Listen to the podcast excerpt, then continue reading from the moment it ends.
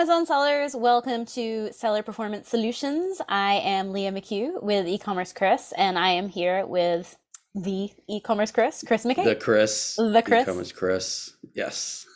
yes.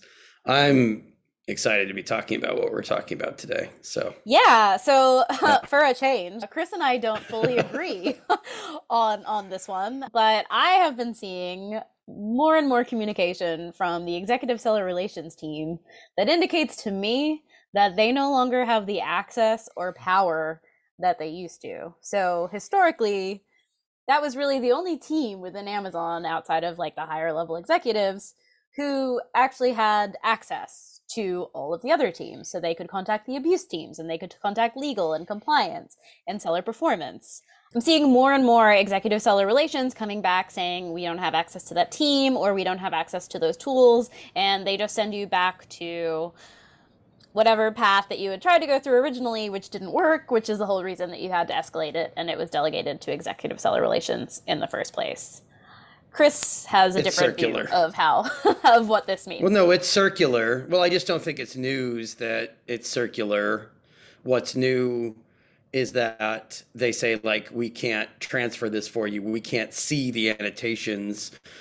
You and I disagree on whether or not they're being 100% truthful when they say that. I think you take them more at their word. well, correct no, I don't. wrong. I've just seen it so many times at this point Okay. that if they were lying and then we re-escalate it and name them and call them out on it, I just can't imagine that that would keep happening over and over again.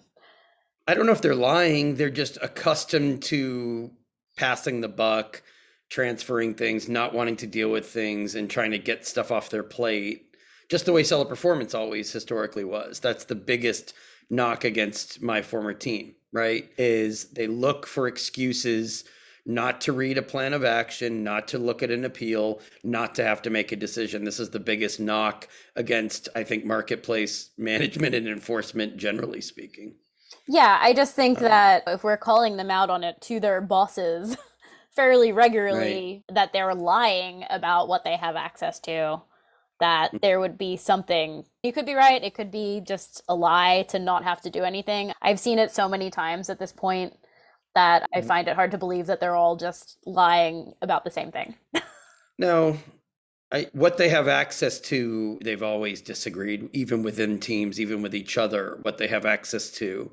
Just like calling account health services, you get about seven different answers Sure. on what they can do, what they can't do. Can they access annotations about why an appeal was denied or can they not? You get seven different answers. They can't even be consistent on the most basic points. Some Right. of them will say, I'll submit this appeal for you because something was missed, something went wrong. And others will say, I have no ability to resubmit anything for you, no matter what the circumstances. So I think it's parallel to account health services. And also, I know we can back up a second, talk about what executive seller relations is. I know what caused this. And it's all of the people sending all appeals or all kinds of messaging to the Jeff at Amazon email address and expecting to get a proper review by ESR, Executive Seller Relations. So they've drowned that queue and that team in a lot of junk. And Yeah. they had to start watering down the review process, watering down the response process. When when I was there and I was working on the Bezos escalations or things that went to executive seller relations, where I had to pick that message that a lot of you have seen that says, you know, Jeff read your message and he asked me to review this and respond on his behalf. They did change that a little bit and take Jeff's name out after he left as CEO and they Mhm. started inserting other people's names, but they're still using the same basic template from eight, nine, ten years ago.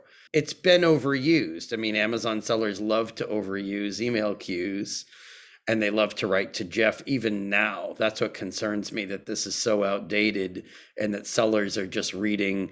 Maybe you can tell me, I mean, old forum posts, ancient Facebook messages with ancient ad. Well, I uh, mean, there's just so much bad know, information a- on the internet. bad suggestions. I, I I can't figure out if somebody in a Facebook group is posting a comment trying to look knowledgeable because you know they're selling something, and that's why they say write to Jeff, or if it's just old regurgitated information that no one's taken the time to to render obsolete. I mean, I think it's just a known path that still does regularly elicit a response, not necessarily a Right. useful response, but they do actually get a response to it and it's known. So I think that's why we'll see we see it used so often because it is one of the most well-known escalation paths. I mean, it definitely seems like there are a lot more people on the executive seller relations team. For a mm-hmm. while, I could identify them by name. That's not the case anymore. There seems to be like there are a lot more, but to me it just seems like they're an extension of seller support at this point. And my question is if they don't have the ability to do what that team was made for, what is even the point of having that team? Yeah, it's window dressing and it's kind of glorified support, which they consider a higher level of support, but they but want like they haven't fixed do- the issue that caused the need for that team to exist. They've Right. just taken that team's ability away to do anything while still Mhm. having the original issues that was the reason for that team to be created in the first place. So it's just made it even more convoluted know why. to get things I corrected. think we can disagree on this perhaps too, but I think I know why. I think they've been gravitating towards a fee for service model for years. I mean, yeah. And I think they want you to pay for an account manager and they want the SAS core tickets that your SAM, your strategic account manager creates. They want that to be your escalation, which is an doesn't internal work escalation very well process. either.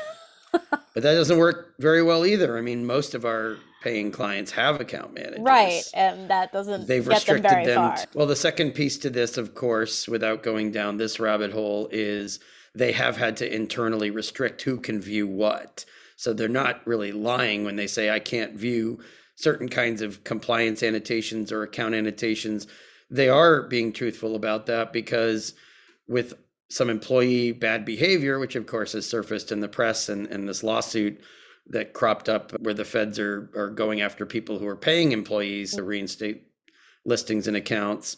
Amazon internally had to totally change the rules on who could access what and who could read what. So that's not a complete fabrication, but we're curious as to why approved certified investigators for executive seller relations don't have access to things that you would need to see in order to properly adjudicate an appeal or like an escalation. Right. So, I mean, if you're escalating it because the team that's supposed to fix this isn't doing their job, how are they supposed to do anything if they can't access that team or they can't access tools to even see what it is you're talking about? Just sending you back to the team that didn't do their job in the first place.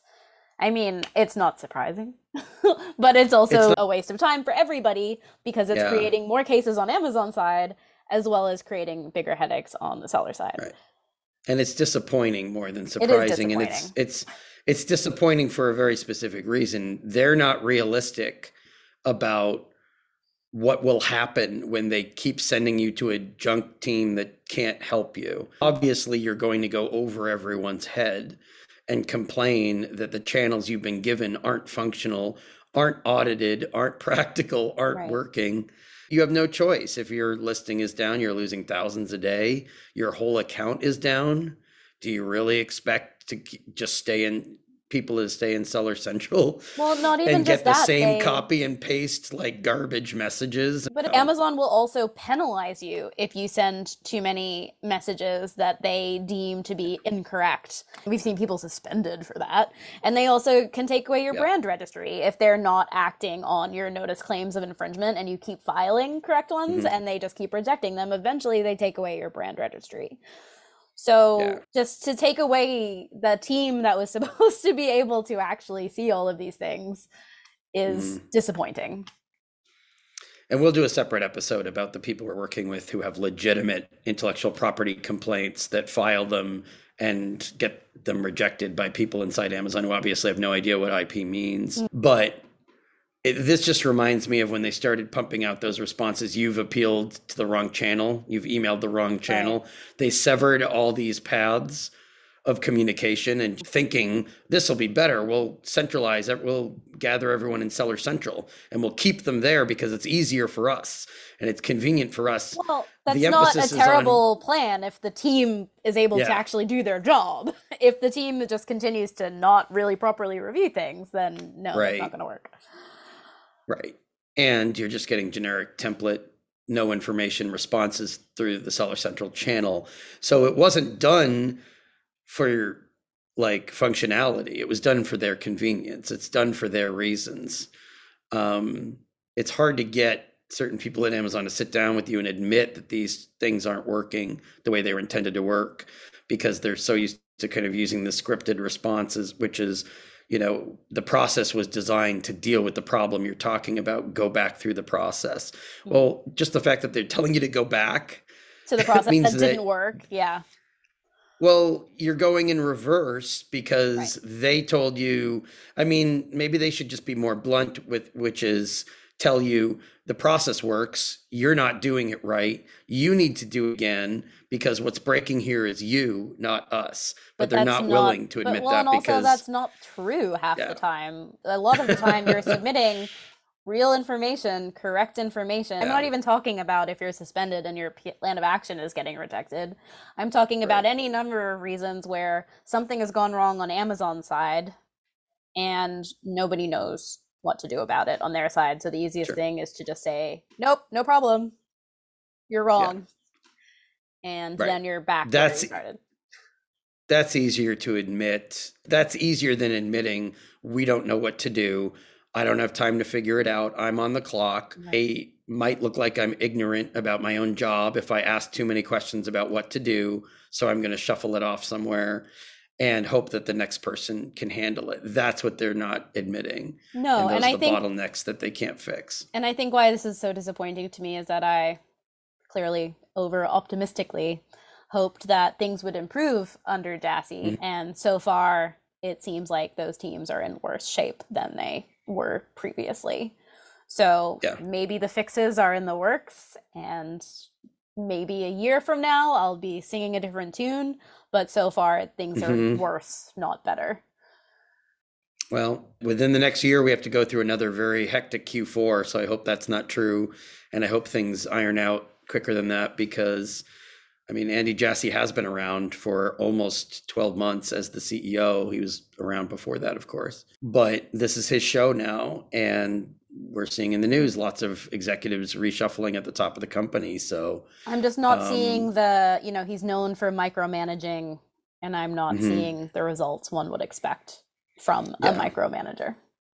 Yeah. I don't take people back to the old days too much anymore, but in the old days, executive seller relations and escalations that were read by Jeff or his assistants or even my boss or my boss's boss I could look around the room and see how many people were approved to work on those. They were within my field of vision, and I was one of them, and there were only a handful of us. So obviously, over time, they've scaled it to the point where they're throwing bodies at a problem. But what that means for you as a seller trying to escalate appeals is don't assume that just because they've got the fancy uh, important sounding title of executive seller relations that those are the top investigators on the team exactly so any questions on this? I mean, this is a kind of complex topic, so let us know if you have any questions on it.